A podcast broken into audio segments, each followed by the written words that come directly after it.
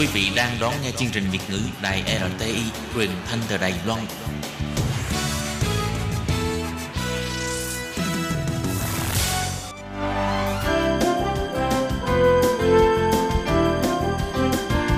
Xin mời quý vị và các bạn đến với chuyên mục Nhìn ra thế giới. Chuyên mục này gồm những nội dung liên quan đến quốc tế,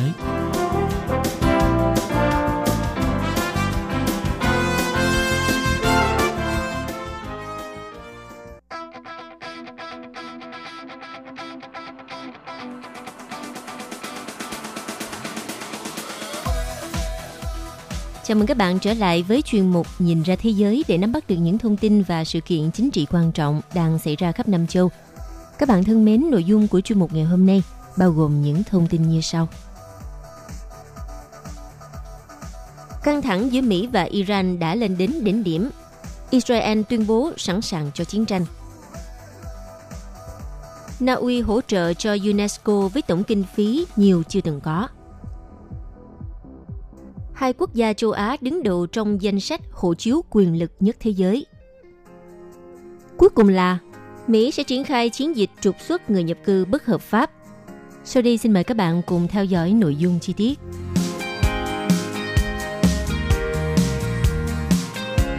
Vừa qua, Ngoại trưởng Israel cho biết Iran có nhiều khả năng sẽ châm ngòi cho một cuộc xung đột quân sự trong thời gian sắp tới.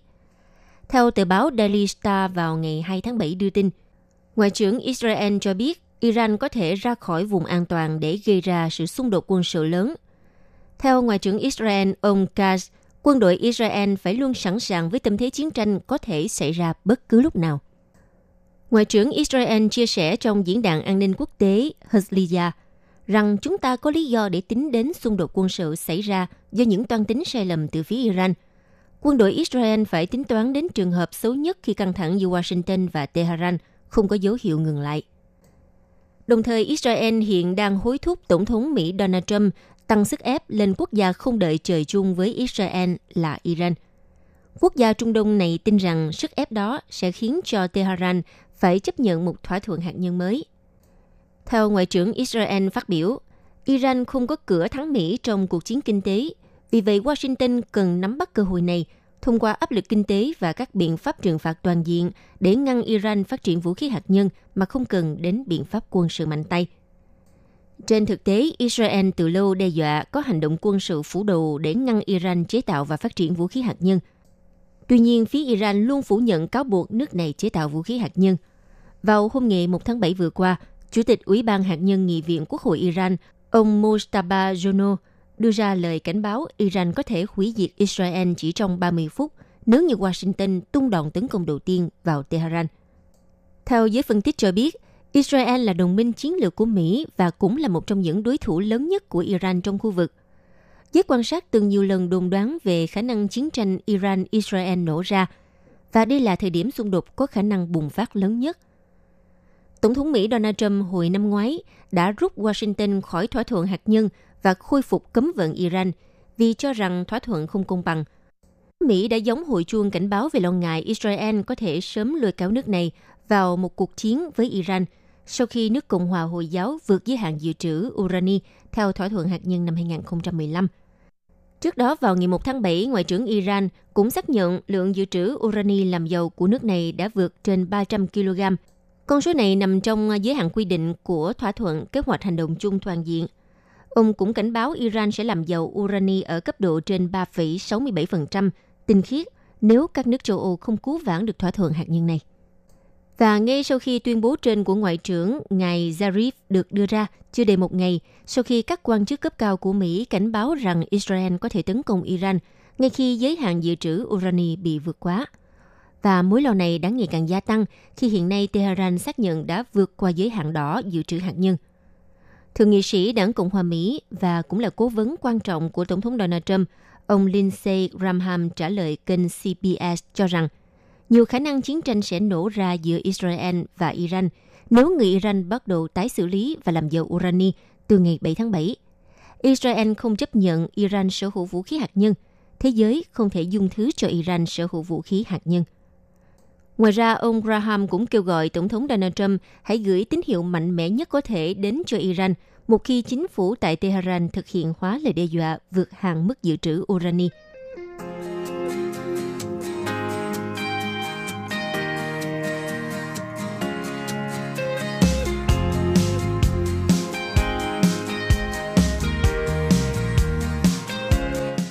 Sau bản đánh giá tích cực đối với UNESCO của mạng lưới đánh giá hiệu quả tổ chức đa phương MOPAN, thì UNESCO và Na Uy đã ký ba thỏa thuận hợp tác nhằm hỗ trợ cho các chương trình của UNESCO, đặc biệt là trong lĩnh vực giáo dục, với tổng kinh phí hỗ trợ lên tới 14,8 triệu USD. Điều này cho thấy niềm tin của đất nước Na Uy vào những hoạt động của tổ chức UNESCO.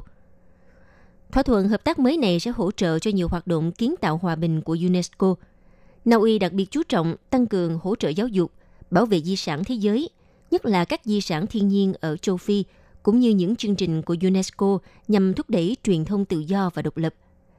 Ngoài ra, thỏa thuận cũng dự kiến sẽ hỗ trợ cho các hoạt động liên quan đến tự do sáng tạo nghệ thuật, quản lý bền vững các vùng biển và ven biển, thúc đẩy đa dạng văn hóa trong trường hợp xung đột vũ trang và thiên tai.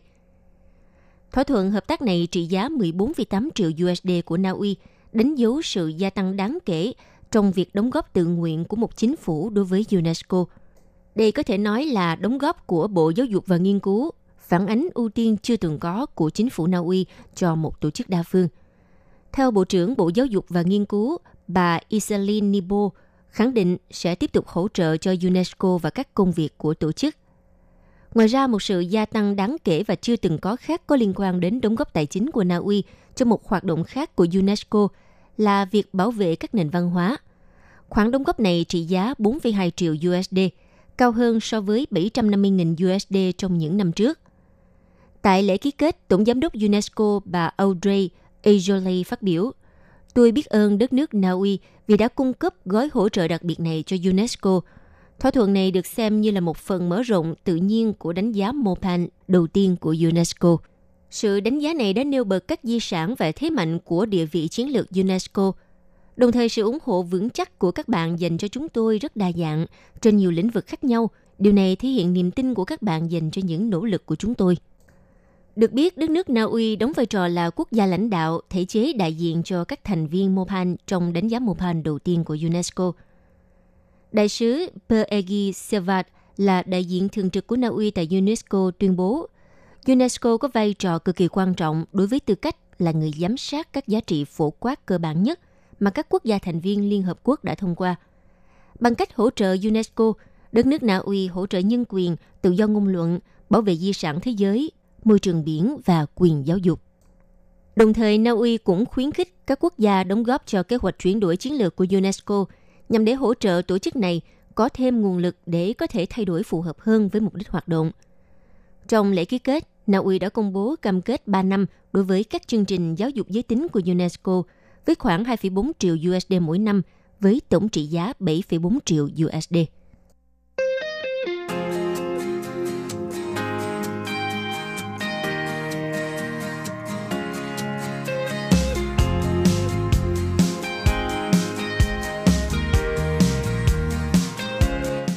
Thưa các bạn, hai nước đứng đầu danh sách hộ chiếu quyền lực nhất thế giới trong năm 2019 đến từ châu Á, đó là Nhật Bản và Singapore.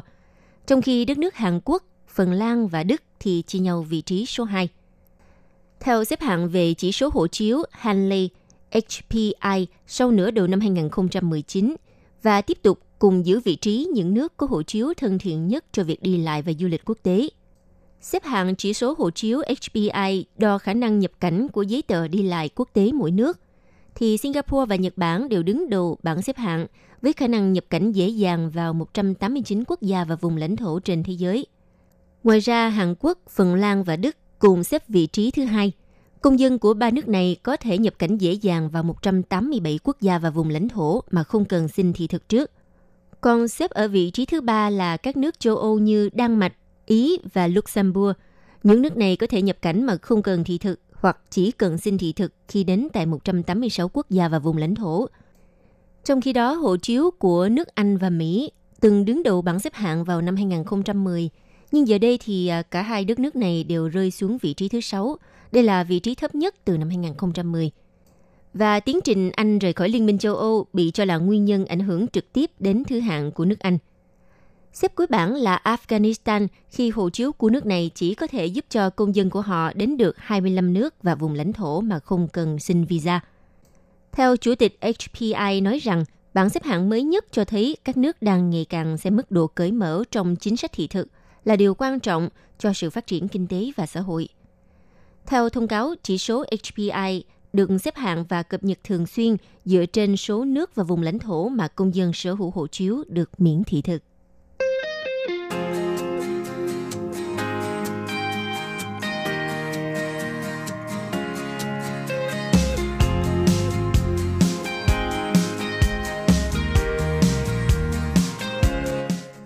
Theo các hãng truyền thông cho biết, sau ngày nghỉ lễ quốc khánh ngày 4 tháng 7, cơ quan chức năng Mỹ sẽ bắt đầu triển khai chiến dịch trục xuất người nhập cư bất hợp pháp tại 10 thành phố, trong đó có Los Angeles, Houston, Chicago, Miami, New York và San Francisco.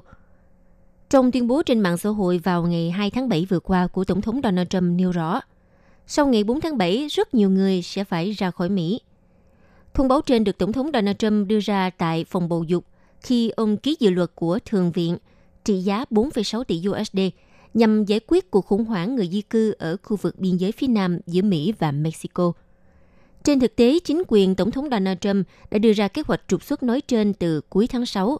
Tuy nhiên, kế hoạch này đã được hoãn lại để các nghị sĩ hai đảng Dân Chủ và Cộng Hòa có thêm thời gian thảo luận và tìm kiếm giải pháp hữu hiệu cho vấn đề tị nạn cũng như các kẻ hở pháp lý ở biên giới phía Nam. Theo cơ quan di trú và hải quan Mỹ, kế hoạch này sẽ ảnh hưởng đến 2.040 người thuộc các gia đình nhập cư trái phép vẫn sống ở Mỹ, dù đã nhận lệnh trục xuất. Tất cả các trường hợp bị trục xuất đều căn cứ theo hồ sơ của cơ quan quản lý di trú địa phương. Tuy nhiên, chiến dịch này làm dấy lên quan ngại về việc nhiều gia đình rơi vào tình trạng chia cách. Hiện thị trưởng Chicago và Los Angeles đều khẳng định chính quyền hai thành phố sẽ không hỗ trợ chiến dịch của chính phủ liên bang – trên thực tế, nước Mỹ đang phải đối mặt với làn sóng di cư từ một số quốc gia Trung Mỹ chịu ảnh hưởng của đói nghèo và bạo lực. Số người di cư đổ về nước này để tìm cơ hội tị nạn, vượt khả năng cung cấp nơi tạm trú của chính quyền địa phương và khiến cho quá trình xét duyệt tiếp nhận bị quá tải. Chính vì vậy, Tổng thống Donald Trump đã liên tục gọi đây là cuộc xâm lược và chủ trương thúc đẩy cuộc chiến chống nhập cư bất hợp pháp. Theo Trung tâm Nghiên cứu PEW, Hiện có khoảng 10,5 triệu người nhập cư bất hợp pháp sinh sống tại Mỹ. Chỉ tính riêng tháng 5 vừa qua, số người nhập cư bị bắt giữ là 144.000 người, trong đó có 57.000 trẻ em. Đây là con số cao kỷ lục trong vòng 13 năm trở lại đây. Quốc hội Mỹ cho phép cơ quan di trú và hải quan Mỹ tạm giữ 40.000 người nhập cư, trong khi rất nhiều người khác được đưa tới những cơ sở tạm giữ vốn đã quá tải trên toàn quốc. Hồi năm 2017, chính quyền Washington từng áp dụng cơ chế không khoan nhượng tại biên giới Mỹ-Mexico, khiến cho hàng trăm gia đình bị ly tán. Thưa các bạn, như vậy kể từ năm 2019, chính sách nhập cư mới của Mỹ dưới quyền của Tổng thống Donald Trump đã ảnh hưởng rất lớn đến kế hoạch và điều kiện nhập cư Mỹ.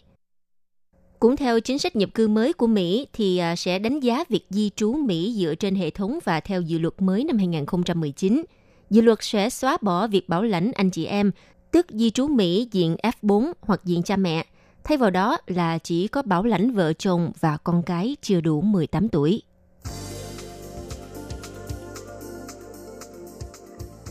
Quý vị và các bạn thân mến, vừa rồi là chuyên mục Nhìn ra thế giới do từng vi biên tập và thực hiện. Xin cảm ơn sự chú ý lắng nghe của các bạn. Hẹn gặp lại trong chuyên mục tuần sau cũng vào giờ này. Bye bye! Quý vị và các bạn thân mến, sau đây là email của Ban Việt ngữ ctv a rti org tvk Hộp thư truyền thống của Ban Việt ngữ Việt Nam Miss PO Box 123 gạch ngang 199 Taipei 11199 Còn thính giả ở Việt Nam xin gửi đến hộp thư số 104 Hà Nội, Việt Nam.